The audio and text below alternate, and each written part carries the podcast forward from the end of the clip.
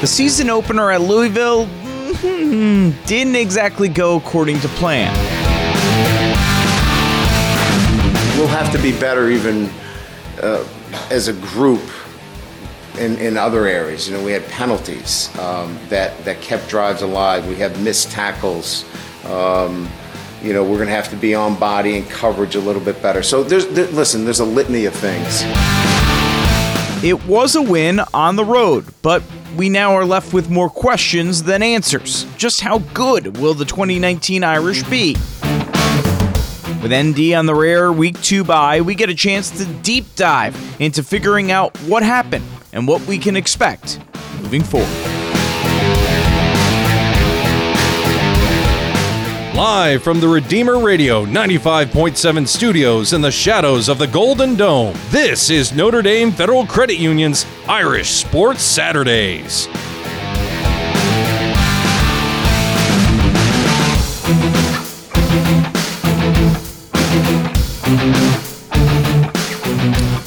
Second Saturday of the college football season, and Notre Dame isn't playing again. The Irish on the bye. Strange feeling, but then again, it was a strange feeling watching the Irish in action Monday night against Louisville. Welcome Notre Dame Federal Credit Union's Irish Sports Saturdays, Notre Dame FCU, where UBank does matter. Angel DiCarlo alongside my broadcast partner Kevin Downey. Notre Dame defeating Louisville 35-17 Monday night, and because they played on a Monday, the Irish off today, back in action next Saturday in the home opener against New Mexico. Irish defense uh, looking brutal on the first two drives, and then after that, a lot of questions, maybe more so even about the Notre Dame offense. So, Kevin, uh, give me uh, your thoughts that were running through your mind uh, during Monday's game. And remember, this is a Catholic radio station, so please keep it clean. well, you try not to overreact, but I was just mystified. I mean, it was crazy. The things that we thought would be uh, strengths going into the season just didn't play out that way, especially in the first half. So, if you want to be positive, maybe it was a, a tale of two halves. They did do a, a better job uh, the second half, but yeah, not what I expected at all. I was pretty disappointed. It, it, was it was bizarre, and and I think that's the level that this program has been put to in the last two years in comparison to the last twenty years. Um, you know, obviously it's not the level of the national championships and everything like that, um, like people remember from uh, 30 and 40 years ago. But you know, when you you get 10 wins and then you get to the playoff in back-to-back years, it, you're at the point where you think uh, this is a team that should go on the road against a, a Louisville team that was only 2 and 10, has a new coach, and you should pound them and yeah. have no question about it and look good in the process and win the game handily. And that's not what happened. It, they did not look good for a good majority of that game. There were pockets that were okay, but there was way more. Hey, wait a minute! I didn't see that coming. Than there was. Okay, that seems about right. Yeah, and it was sloppy. All first games are a little sloppy, but um, man, there's just so many questions. I literally watched a game like three times just to try to figure out where are we at, what's what's going on with this team, and the bye week may be the best thing that they have going for them is to figure themselves out. I was gonna say usually bye weeks uh, are about recovering from injury, retooling some things. You don't expect to have one in week two, but yeah, I mean, I, actually, here's my question: Is it better to have the extra time to figure it out, or is this 12 days just throw them off in terms of getting into a flow of a season that all of a sudden, you know, they're going to play New Mexico next week and then all of a sudden Georgia's here. And I feel like maybe they just needed to be more of a flow of their routine. And I just don't know. I know they set the schedule to make it it's a game week and all this type of stuff but it's not the same as you play a game on a Saturday.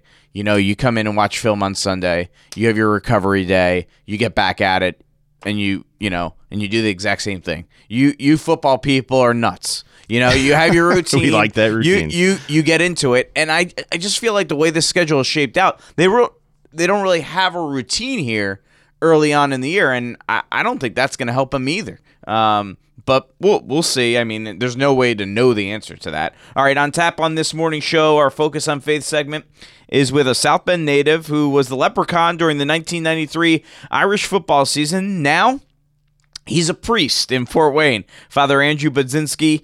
You'll really enjoy this, including some really cool uh, Lou Holtz stories.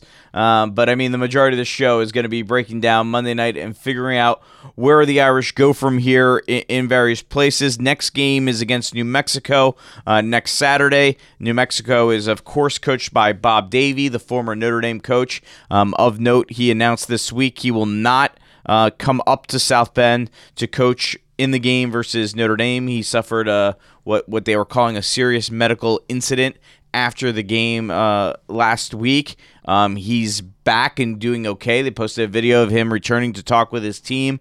Um, he's coaching again, um, but you know, doctors just saying, um, you know, it's just probably not the smartest idea for him to to come up here and, and we understand the demands of a football coach. Uh, you know, you're Well, the emotions are going back to where you were coach and where you spent a lot of your uh, time. it's just probably just too much. Yeah. Um, and it's understandable. So he won't make uh, the trip up here next week. All right. Um, last week our poll question was how many wins would the Irish end up with? Thirty-eight percent of you said ten wins. Thirty-seven percent said eleven or twelve wins. We asked the exact same question this week. The vote for 10 wins was up to 44%. The vote for 11 or 12 wins was down to 22%. My hunch is people saw what they saw Monday and are just having a hard time believing this team will win at Georgia and at Michigan. Yeah, um, I know it's Catholic radio station. I know I'm Mr. Positive, but I am blown away. I think obviously Georgia and Michigan are really tough games, but if we don't get our house in order, I also worry about the USC, the Stanford. I don't know about a combination of. Uh, I don't know about Virginia, USC Tech. with uh, JT Daniels going True, out for the quarterback year, out. but you know Virginia, Stanford, yeah, those are those are quality opponents, and uh, we got to play a lot better. All right, all right. Let's get into the specifics. Ian Book, 14 of 23, 193 yards, a touchdown pass, 14 carries for 81 yards and a touchdown. Uh, the numbers don't tell the story. He didn't look like last year's Ian Book. No, his strengths last year were quick decisions, distributing the ball. I guess the uh, the running. He protected the ball last year too, right? They didn't have turnovers. It was just it was sloppy. Um, and again, that was what a strength that we thought going in. I still think he's a very good quarterback. So not to overreact, we just uh, he has to get back on track and get the other the offense rolling. All right, here here's what Brian Kelly had to say about Ian Book after the game. There were some uncharacteristic kind of flushing from a pocket that, you know, we hadn't seen from him. A lot of it had to do with seeing a defense for the first time. You know, it, he would have benefited much more from seeing it, um, you know, more. You know, this is the first time he saw the defense. They ran a lot more cover two than he was used to. They were in a stand up defense trying to get it from the sideline. We were playing fast. They weren't set. I'm not trying to sit here and make excuses for him, but it wasn't it wasn't a first game uh, where it was cookie cutter for him. So there was a little rust there. He'll be better for it in game two. I just think he was getting out of things a little quick because there was some uncertainty and, and maybe um, thinking a little bit too much. He's just got to trust it, and, and that'll come.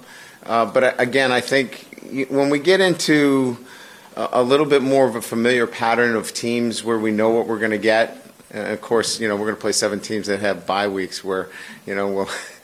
We'll, we'll kind of throw that out the window again, but um, we'll have a, a much more certainty of what he's going to see, and I think that's going to keep him a lot more um, poised in the pocket. He knows that he, he can be better, and it's he's we're not going to beat him with a shoe. I mean, it's one game. Um, he needs to be better. He knows that, and he will be better. Um, he's smart. He's athletic. You saw the first run he had.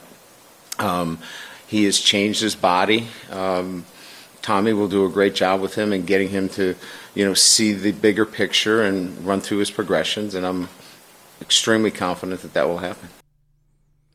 All right. He says he's trying not to make excuses, but he was making excuses for him. I mean, plain and simple. I mean, he just didn't play well. And I don't know. Uh, there's a difference, I guess, when you come in week four, you take over, and you're the popular backup quarterback, Yep. and and you hit the ground running, play well, and then from there you uh, you have the confidence to do it, and then you get a lot of hype. I'm not saying he's arrogant by any means. That's not what I mean. But there's an expectation. Um, you do the things you feel necessary, and you know you have now an expectation for yourself that you believe that you're one of the best quarterbacks in the country.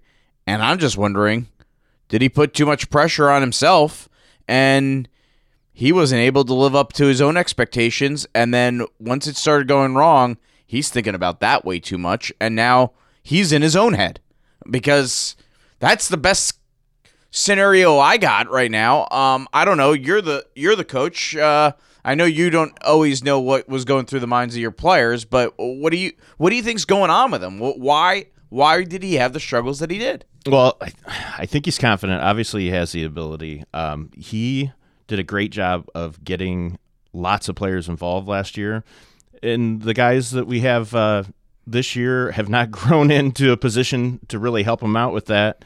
I do think one of the strengths that the team of last year had, which again, now this is a whole new year, new identity, they were able to adjust and adapt and improve with their if their uh, areas of weakness. And I'd like to think that he and his personality had a lot to do with that. So I'm still an Ian Book believer, but uh, it was definitely kind of a wake up call, slap in the face first game. All right, uh, now coming into the year you could put these in any order. You can maybe throw in another guy or two, but basically Chase Claypool, Chris Finke, Cole Kmet, Jafar Armstrong, Michael Young were expected to be the five skill players that were going to be the, the biggest weapons that Book would go to. Well, we know Kmet and Young have been out with collarbone injuries. And then Jafar Armstrong got injured early on in the game. He's now going to be out uh, five to eight weeks. The uh, Pete Sampson of the Athletic was the first to report that he's got that growing abdomen injury that's going to put him out maybe nearly two months of the year. I-, I think that played a factor too. Again, I'm not trying to make excuses for Book either, but when you lose 60% of your top weapons, and that doesn't include Miles Boykin and Dexter Williams from last year, but um, you know, and if you do throw in those guys, and Alize Mack. That's six of the eight best guys he had to go to last year yep. weren't on the field against Louisville. That doesn't help either. Well, and he has a lot of young guys that have to go in. I guess thank goodness for Coach Kelly's next man in theory because, like you said, Anj, I mean, there's there a whole new set of characters out there. Cool. I had to keep checking the uh, the old roster just to see like who's 24, what's happening. Well, okay, so here's the deal now. I mean, let's look at the positive real quick. We'll mention Tommy Tremble, three catches for 49 yards and a touchdown. He looked good. Chase Claypool's Chase Claypool. Yep, Chris Finke, I mean, they got to figure out a way to get him back in the slot because he was non existent on the outside, and I think that is something. Uh, but now you got to worry about this running game. Um, and I'm questioning whether or not this can be a strength of this team uh, because you know you're gonna have to rely on Tony Jones, 15 carries, 110 yards and a touchdown.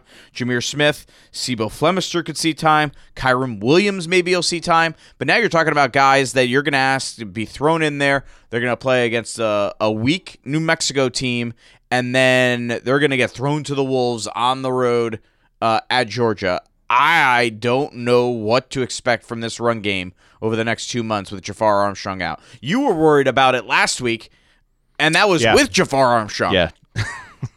and again, it's the next man in. We have uh, what do we even know about these running backs? You know what I mean? They they've had such uh, quality at, at the running back position and explosiveness for a couple of years that obviously they recruit well, but these guys uh, they're going to have to do a lot, a well, lot.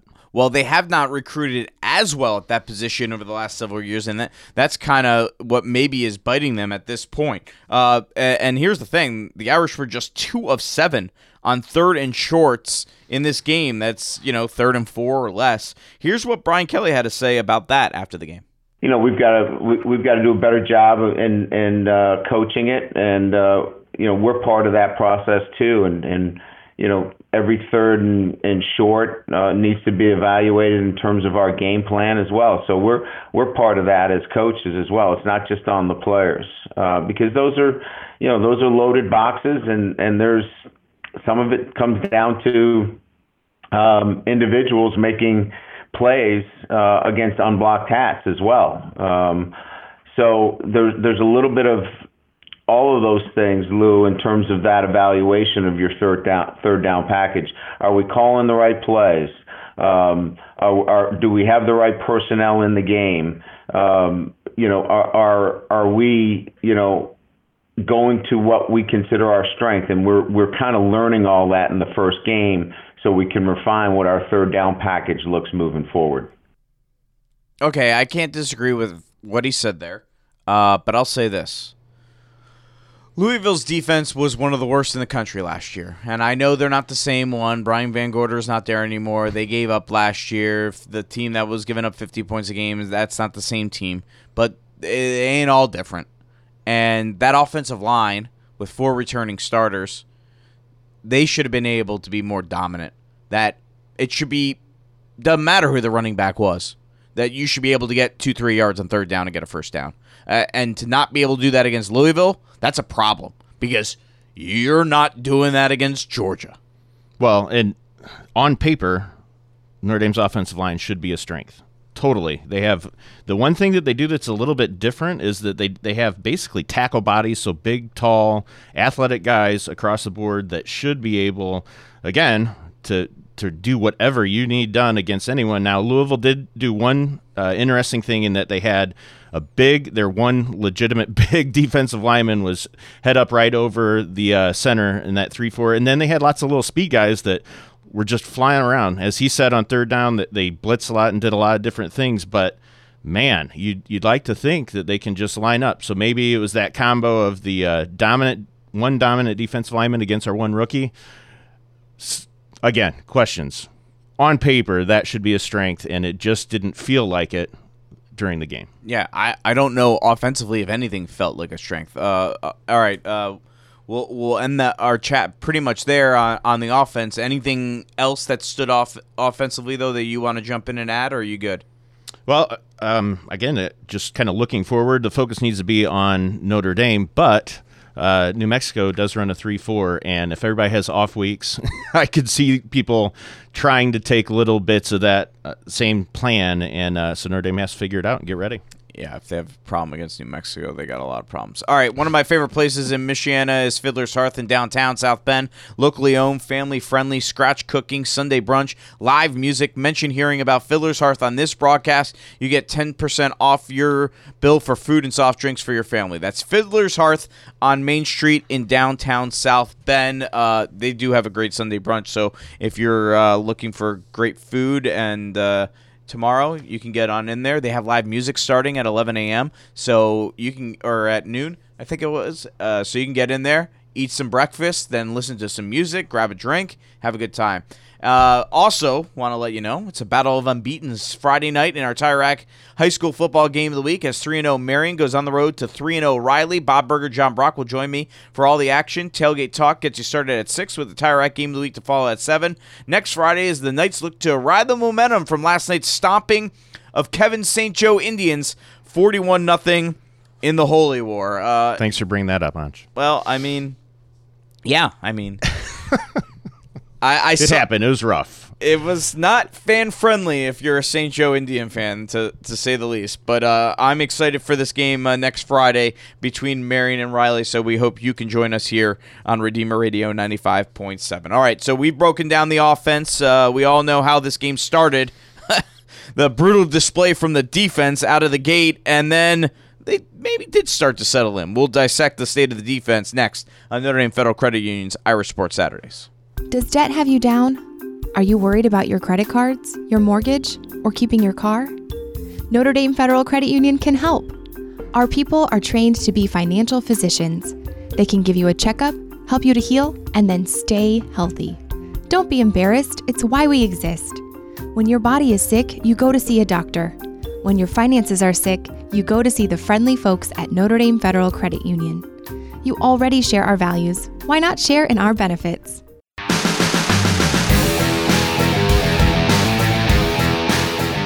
Be sure to follow Redeemer Radio on social media. On Twitter, it's at 957 Sports, and on Facebook, search for Redeemer Radio 95.7 Sports. We'll have the latest on not only Notre Dame, but the high school front as well, each and every day. All right, Notre Dame on the bye. Angel DiCarlo Kevin Downey back with you. We talked about the offense last segment. We got a couple polls uh, on my Twitter account right now, so you can vote on in. We'll read some of the comments that uh, some of you have been tweeting at us this morning and throughout the week coming up later on in the show. Let's turn our attention now uh, to the defense, Kevin. We talked about the offense last segment, but uh, obviously the defense was uh, very scary on the first two drives. It looked like. Um,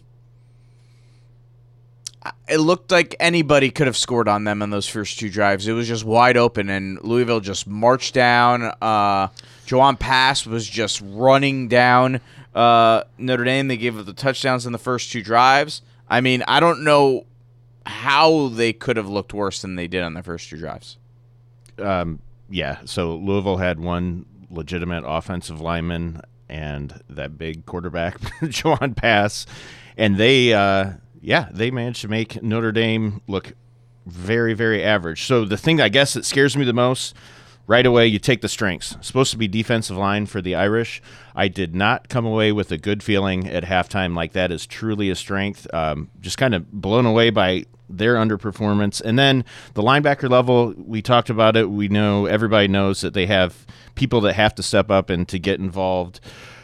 Ooh, I don't know who those people are. They may have to move around some some positions. And then I guess the one strength would be the safeties. However, in those first couple drives, there were some missed tackles. And you know, I love Gilman. He's a great little playmaker and really emotional. But I mean, one of those big plays, he slipped down as he was coming down um, from a safety position. So, yeah, scary scary. I I mean it was it was disastrous in the first two drives. Now, then they went eight straight drives without giving up points. And then in the end, it only just been an extra field goal. So I mean, there could have been that gross overreaction to, oh my gosh, they're they're just walking all over us uh, by by the fan base. But it's not like those eight straight drives were three and out.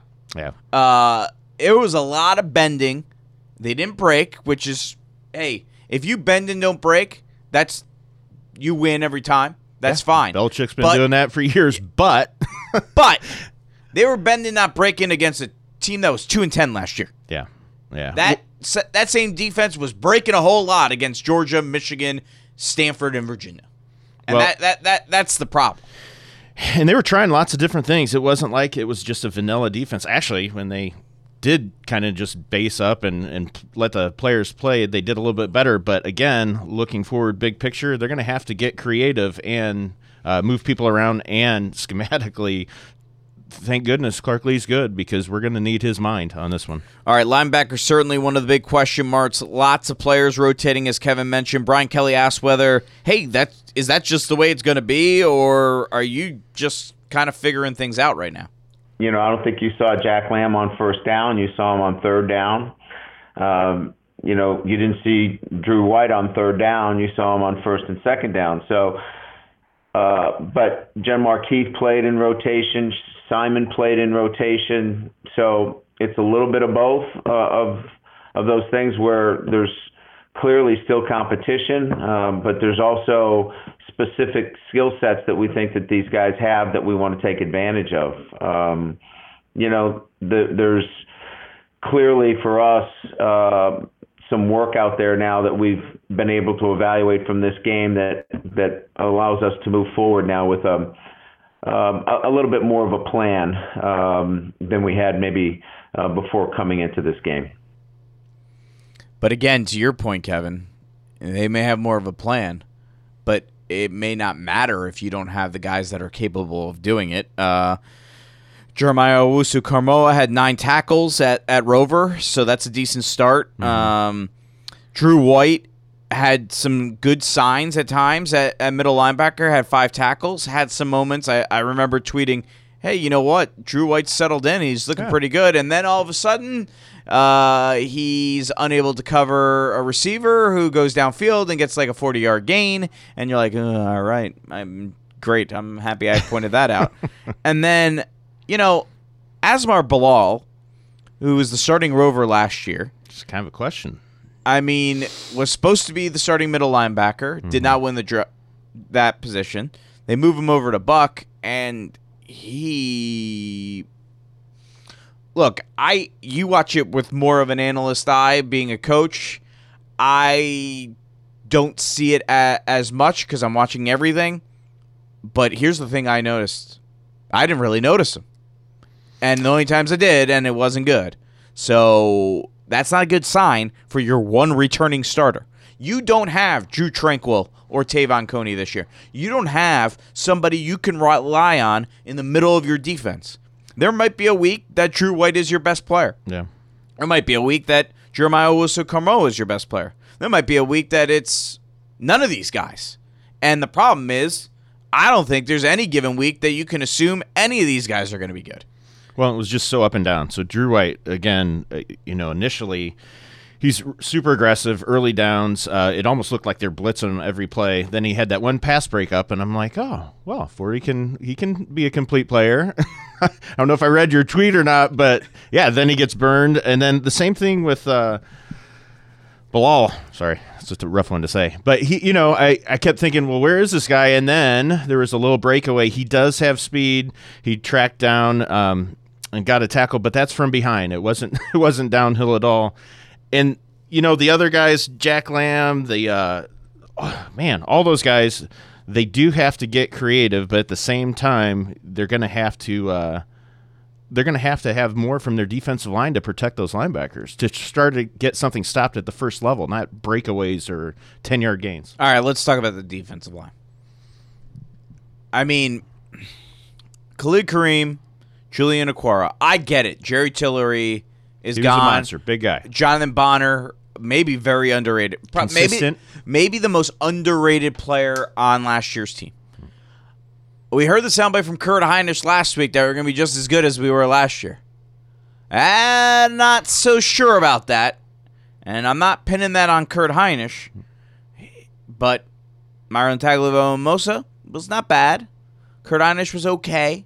But overall, that defensive line should have dominated this game. Should have dominated this game.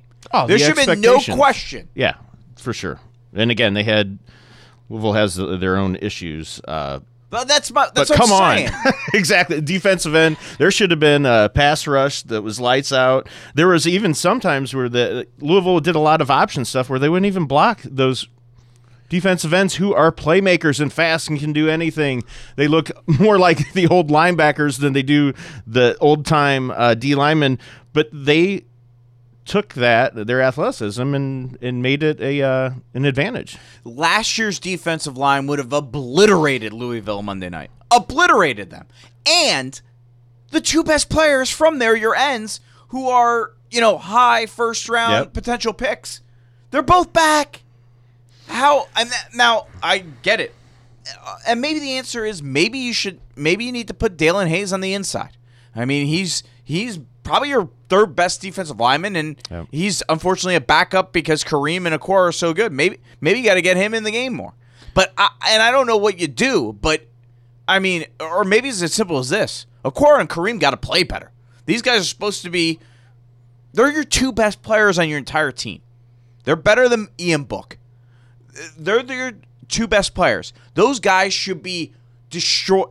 Those are the guys that people should be fearing. Those are the guys that are on Clemson, on Georgia, on Alabama. That everyone goes, "Phew, I don't know how you're going to stop those guys. Yep. And I would have never have known that watching Monday night. If I was a novice fan that has not watched Notre Dame, I would have never known two of the best defensive ends in the country uh, were on Were on Notre the Dame. field. Yeah. yeah. I, that that's the problem.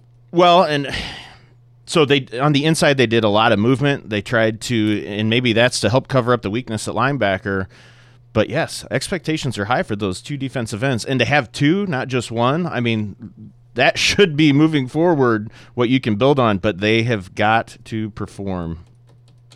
All right, I didn't expect to go off on a tangent there on the defensive line. All right, uh, real quick, the one positive again. You mentioned the secondary.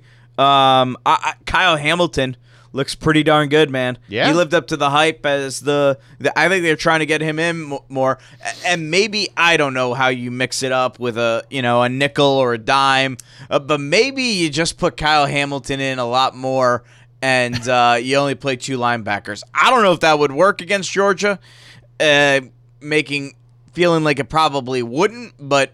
Maybe you just got to get your best eleven on the field. No, I'm believing in Kyle Hamilton. I think the hype may be worth it, but we'll see. It's first game. But how crazy is this idea? If you're having that much trouble at linebacker, why don't you take my man Gilman and just put him down at the linebacker level where they have him end up making plays and sinking him down a lot?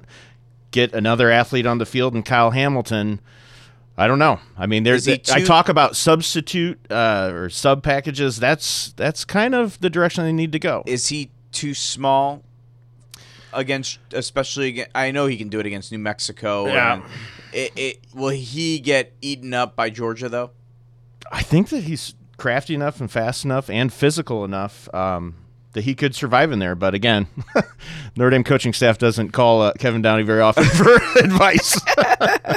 all right if you like all things Notre Dame be sure to stay tuned for Church Life today coming up right after us Lenny DeLorenzo the McGrath Institute for Church Life is your host that's next here on Redeemer Radio with replays tonight at 6 and Sundays at 10 a.m. and 6 p.m. all right coming up so Can the Irish run the table? We will find that out. We'll talk about that later on. It's not feeling good after the way we've talked about for the last 33 minutes. But up next, he's a South Bend, Washington alum, was leprechaun for the 93 Irish, and now he's a priest. Our Focus on Faith segment is with Father Andrew Budzinski, a conversation you won't want to miss. It's next on Notre Dame Federal Credit Union's Irish Sports Saturdays. We know you like football. So do we. We're TireRack.com, and this is our version of a two minute drill, except it's only 30 seconds.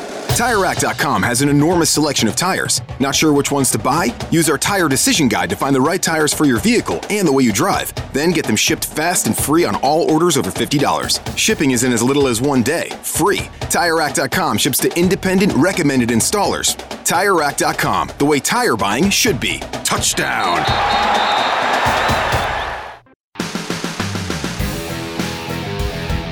It's one of the best seasons of the year right now, mostly in my mind because it's football season. Well, it's a good time of year unless you're a Purdue fan. Sorry, still put something in the basket, okay? All right. That is Father Andrew Budzinski, uh, pastor at St. John the Baptist in Fort Wayne, South Bend, Washington alum, went to Notre Dame, leprechaun on the 1993 team. He worked in radio for a few years, and when he was 30, he got the call to become a priest. Here's our Focus on Faith segment with Father Andrew Budzinski. I mean, let's get right into it. Uh, you know, people wonder how we have a priest that used to be a Notre Dame leprechaun. So why don't you uh, just take us through how a former Notre Dame leprechaun eventually becomes a priest?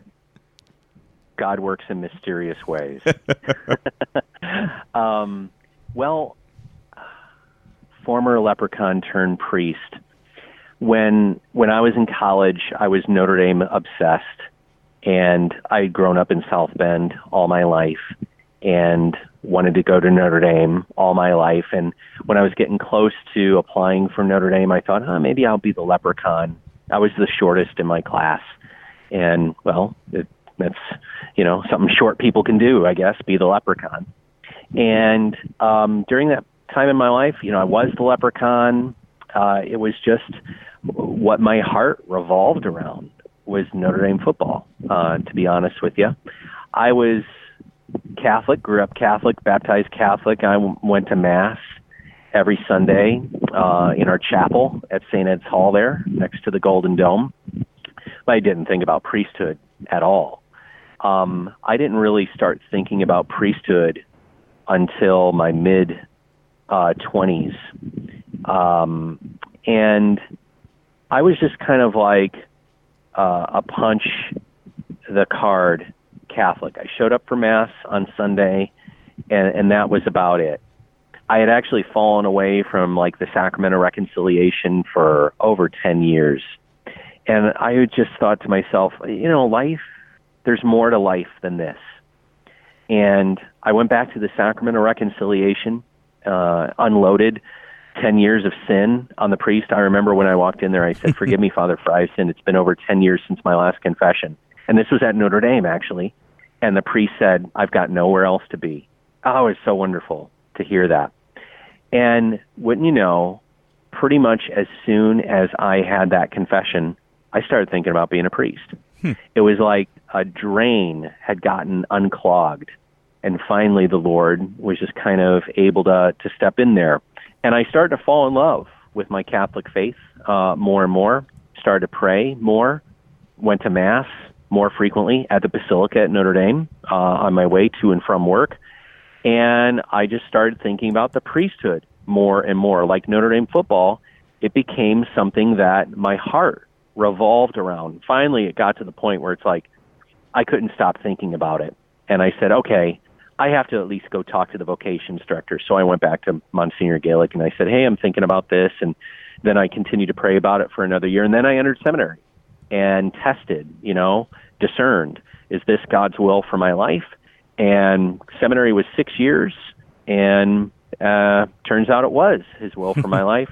Then I was ordained a priest at 37. Unbelievable. If I now, if I would have told you in 1993 when Notre Dame's beating Florida State and you're on the sideline as uh, the leprechaun, um, that you're, you know, eventually going to become a priest, what what would you have said? I'm not sure. That's a great question. You know, you want to say, "Oh, no way," but but maybe I would have went, "Huh, wow, some things really changed in my life." You know, at one point, I remember hearing someone say, "If you could do anything without any fear whatsoever, what would you do?"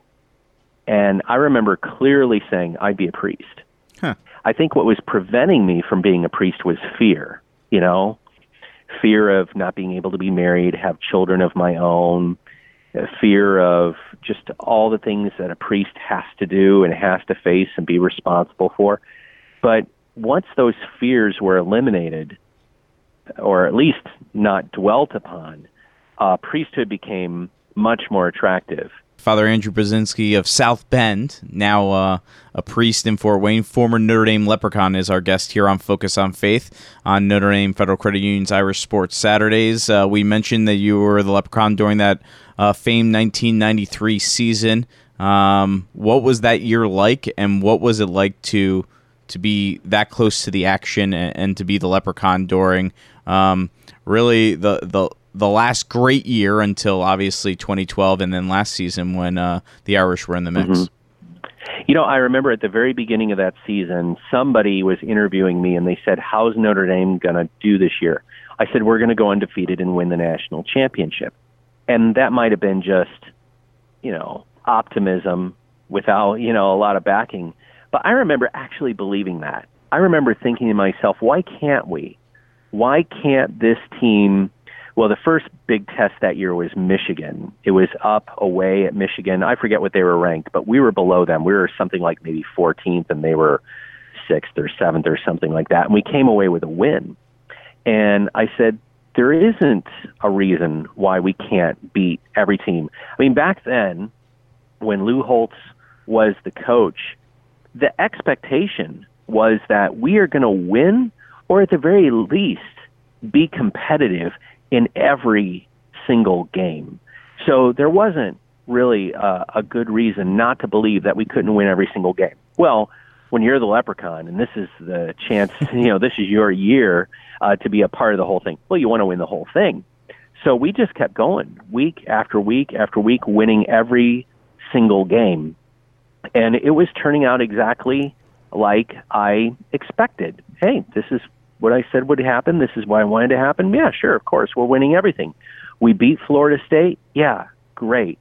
What was totally unexpected was that loss to Boston College the next week, and that was humiliating. You know, in the in the most literal sense of the word, it was very humbling. Um, so that was not expected at all. Father Andrew Budzinski is joining us here on Notre Dame Federal Credit Union's Irish Sports Saturdays. Former leprechaun for Notre Dame, now priest in Fort Wayne. And, and Father Andrew, uh, you were the leprechaun at at the time. Great times with uh, Lou Holtz as the head coach. Uh, do you have any uh, favorite loose stories that you could share with us. Yes. So as soon as I was named the leprechaun, one of the first things I did was I wrote a letter uh, to Lou Holtz and I asked to have a meeting with him. Now, you might ask, oh, what about? I had no plan. I just wanted to have a meeting with Lou Holtz. And I thought being a leprechaun was enough cred to get me in his office. So a week later, his secretary calls me and she said, Yeah, Coach Holtz got your letter. He wanted to know what you wanted to meet about. And I totally made up something there on the spot. I said, Well, I want to get together with him because I've got some new ideas for the pep rally. And as you know, the Leprechaun MCs the pep rally. Um, but I wanted to run them past him first and also ask him what he wants for the pep rallies, yada, yada, yada. And she goes, Okay, we'll put you down for Tuesday at 2. and I go, and I've got a meeting with Lou Holtz. And he comes up to the waiting room, grabs me. We go back to his office, and we're sitting there having a meeting. And he gave me like a half hour of his time. And we were talking about all sorts of stuff. Um, we were talking about the pep rallies, the upcoming season, uh, and I also was sitting there going, I can't believe he's giving me any of his time. I'm wasting his time completely here. but he, he spent a half hour with me, and he was very, very gracious. The other awesome story with Lou Holtz was about um, five years into my priesthood. All of a sudden, out of the blue, I get this card from him in the mail, and it just said, I just wanted to tell you how proud I am of you, of the path you've taken in life, and the career that you've chosen. I couldn't be more proud of you if you were elected President of the United States. And he said, We're both in the same business. We're keeping people out of hell. Sincerely, Lou Holtz. I was just blown away. You know, I hadn't talked to him in years, and I think what happened was a parishioner of mine ran up to him or saw him somewhere and said, "Oh yeah, our priest is, you know, your former leprechaun," and he took the time uh, to write a note and to look up my address or whatever that happened, and it was just so incredibly gracious and kind and unnecessary, but that's just the type of person he is. He's he's just an outstanding, outstanding person. Those are two great stories. Father Andrew Budzinski, the pastor of St. John the Baptist in Fort Wayne, a South Bend native, and former leprechaun for the Notre Dame football team, joining us here on Notre Dame Federal Credit Union's Irish Sports Saturdays. Uh, circling back to your your current role as a priest, uh, you still are uh, incorporating uh, Notre Dame football a little bit. I, I, noticed your homily last week about humility. You brought up uh, the movie Rudy. Well, there's this great scene in Rudy where after two years, it's his last chance to transfer to Notre Dame, and he asks Father Cavanaugh, um, his mentor, um, "Have I done everything that I can do? Um, can you help me?" And Father Cavanaugh says, "Son, in 35 years of religious studies, I have come up with only two hard, incontrovertible facts. There is a God, and I'm not Him." that statement right there, there is a God and I'm not him, is the definition of humility. Humility is when we can see who we are in relation to God. God is great and he formed us out of nothing. Without God, we would be nothing. But we're the nothingness that he breathes his life into. He shares his own life with nothingness so that we can become his beloved sons and daughters. And that's very humbling to know that we come from nothingness, but we have the life of God within us. That's humbling. That's the definition of humility to see oneself in relation to God. You're listening to Notre Dame Federal Credit Union's Irish Sports Saturdays. This is our Focus on Faith interview. Our guest is Father Andrew Budzinski. He's a South Bend native, Washington alum, uh, and former leprechaun for Notre Dame football. Did you uh, get a chance to watch the Louisville game? I watched the opening drive, um, and I just thought, wow, we're going to mow over every single team this year. And then it got difficult. So I watched about the first three quarters of the game, and then I had to go to bed because I had the eight o'clock mass the next morning. Any uh, any unholy thoughts go through your mind during uh, certain moments of that game when things weren't going well? Yeah, certainly. um, it's funny. Notre Dame can bring out the best and worst in us, can it? I I don't watch the games precisely the way I used to. Um, my buddy, when I was in the seminary, my first year there, we were watching a Notre Dame football game, and Notre Dame fumbled, and I stood up and I grabbed the pillow and I was slamming it against the couch, and he just thought I had serious problems. And the reality is, I did. It just brought out much more of the worst in me back then than the best of me uh, now. Wanted to ask you finally, you know, do you feel being a leprechaun helped you um, now as, as you are, you know, now being a priest? Did did those years doing that help you? I think so.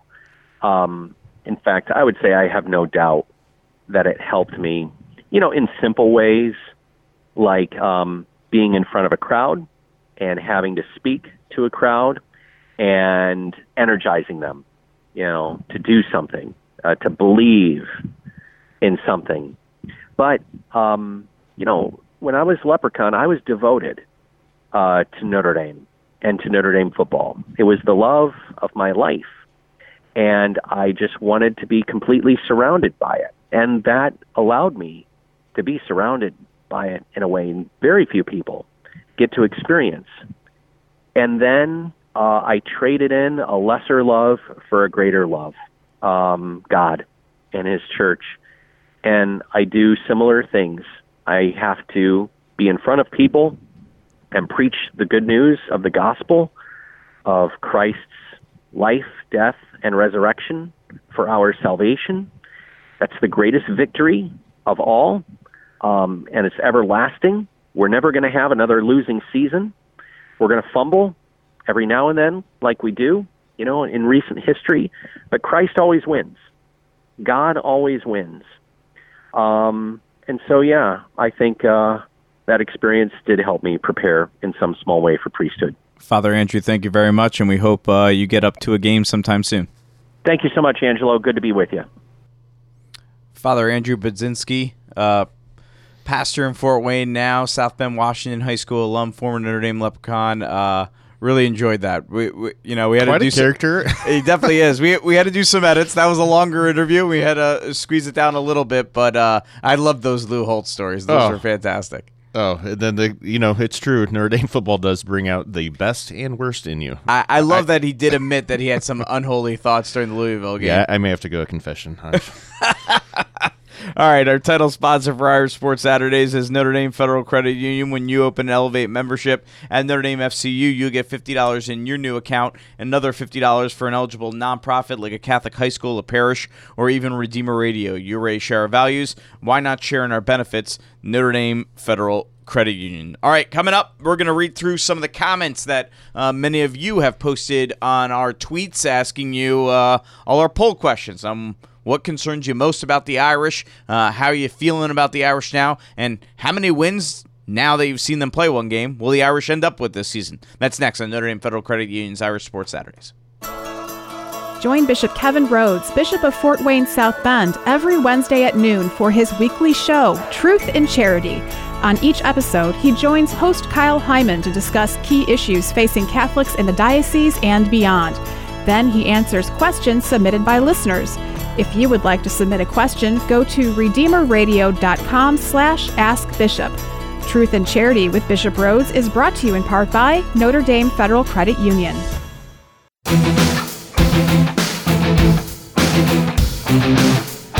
We want to thank TireRack for being such great supporters of Redeemer Radio. The folks at TireRack underwrite our internship program with high school students from Marian and St. Joe. We had five, well, we had three different interns out at our games last night.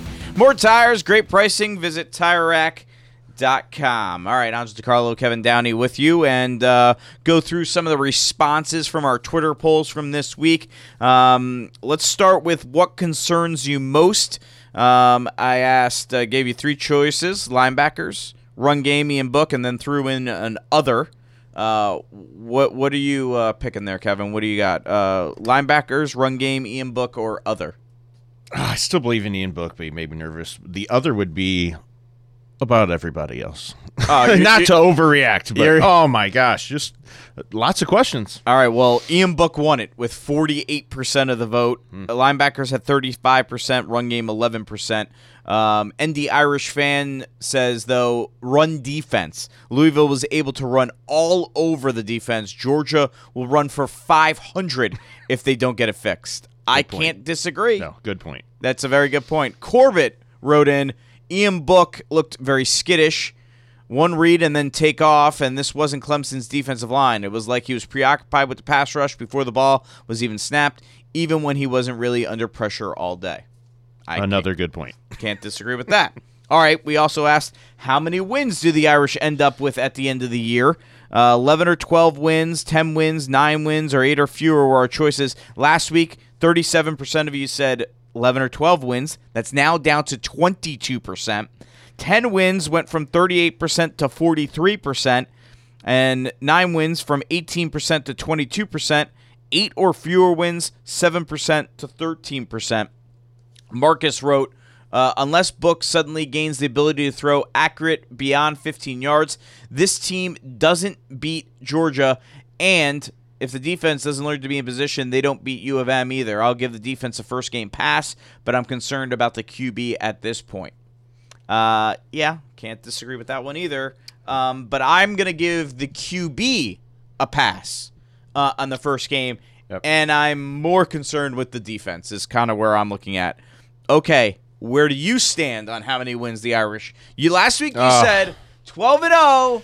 National do it again. champions, Catholic radio station. I know, Anj. I know, and I I did get a little flack from that, but I guess I have to separate the difference in hope. Obviously, I hope they win national championship, but expectations and reality, I think they have a lot of questions. I I hope that they get to the 10 wins. I think that there's going to be about 6 games that are going to be tested. We talked about the big 2, but you know, again, Virginia, Virginia Tech and then the California deal. USC without a quarterback, but Stanford's tough too. It- just so many questions. We we got to see. All right. Uh, one more poll. Que- By the way, I'm sticking to 10 and 2. I, I I'm hedging to 9 and 3, but I'll stick with 10 and 2. I won't. You're won't. hitting the panic button. I'm not going to overreact. All right. They are who I thought they were. uh, no, they aren't exactly, but No. whatever. All right, uh, one final question to squeeze in on Twitter. We asked, uh, "How are you adjusting your expectations for the Irish after the game? Were are you more excited, just as excited, less excited, or I'm worried?" Thirty-five percent, just as excited, still won the poll, but thirty-four percent, I'm worried. Twenty-six percent less excited. Five percent more excited. Uh, C. Cush five seven four said, "Offense is a grave concern. To be honest, defense will mull non-mobile QBs." And uh, Brandon Haynes wrote, "I think this game was an obvious trap game. I am worried on both sides of the ball because they were so back and forth. Maybe playing New Mexico will be a good thing to help them establish dominance and build their confidence." All right, I don't think it was a trap game, but are you more excited, just as excited, less excited, or worried? I am worried. Because Okay. it's so much fun in South Bend, Indiana, when Notre Dame football is relevant, good on the national scene. It's so exciting, and I'm just worried that that may not be the case. All right, I'm going to go with I'm less excited for the season for the Irish. All right, that's going to do it for Notre Dame Federal Credit Union's Irish Sports Saturdays. Notre Dame FCU, where you bank does matter. If you missed a part of our show, we will put post the podcast in just a little bit. Just search Irish Sports Saturdays wherever you listen to podcasts to download it. And please give us a five star review when doing so. Thanks to our audio operator today, Matt Florian. For Kevin Downey, I'm Angelo DiCarlo. The Irish are on the bye this week. We'll be back in action next Saturday in the home opener against New Mexico. And we'll be back with you next Saturday at 9 a.m. right here on Redeemer Radio 95.7 FM to preview it all. We close our show with a prayer from one of the Irish team chaplains. This is Father Mark Thesing, chaplain for the Notre Dame Fighting Irish football team. Let us pray. Our Father, who art in heaven, hallowed be thy name. Thy kingdom come, thy will be done, on earth as it is in heaven. Give us this day our daily bread, and forgive us our trespasses, as we forgive those who trespass against us. And lead us not into temptation, but deliver us from evil. Our Lady of Victory, pray for us. Go Irish!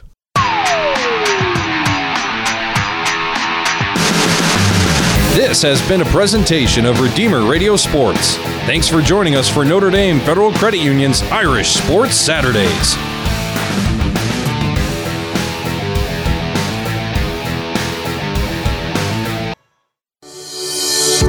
Imagine a world with no poverty, a world where everyone has food to eat, clothes to wear, and is able to make rent each month. The St. Vincent de Paul Society is working towards that goal. We are committed to ending poverty by serving our community one neighbor at a time. We have seen the power one person can have on those we serve. Join us in the fight against poverty. Visit svdpsb.org or call 234 6000 for more information. We spend money on extras in our life that extra cup of coffee,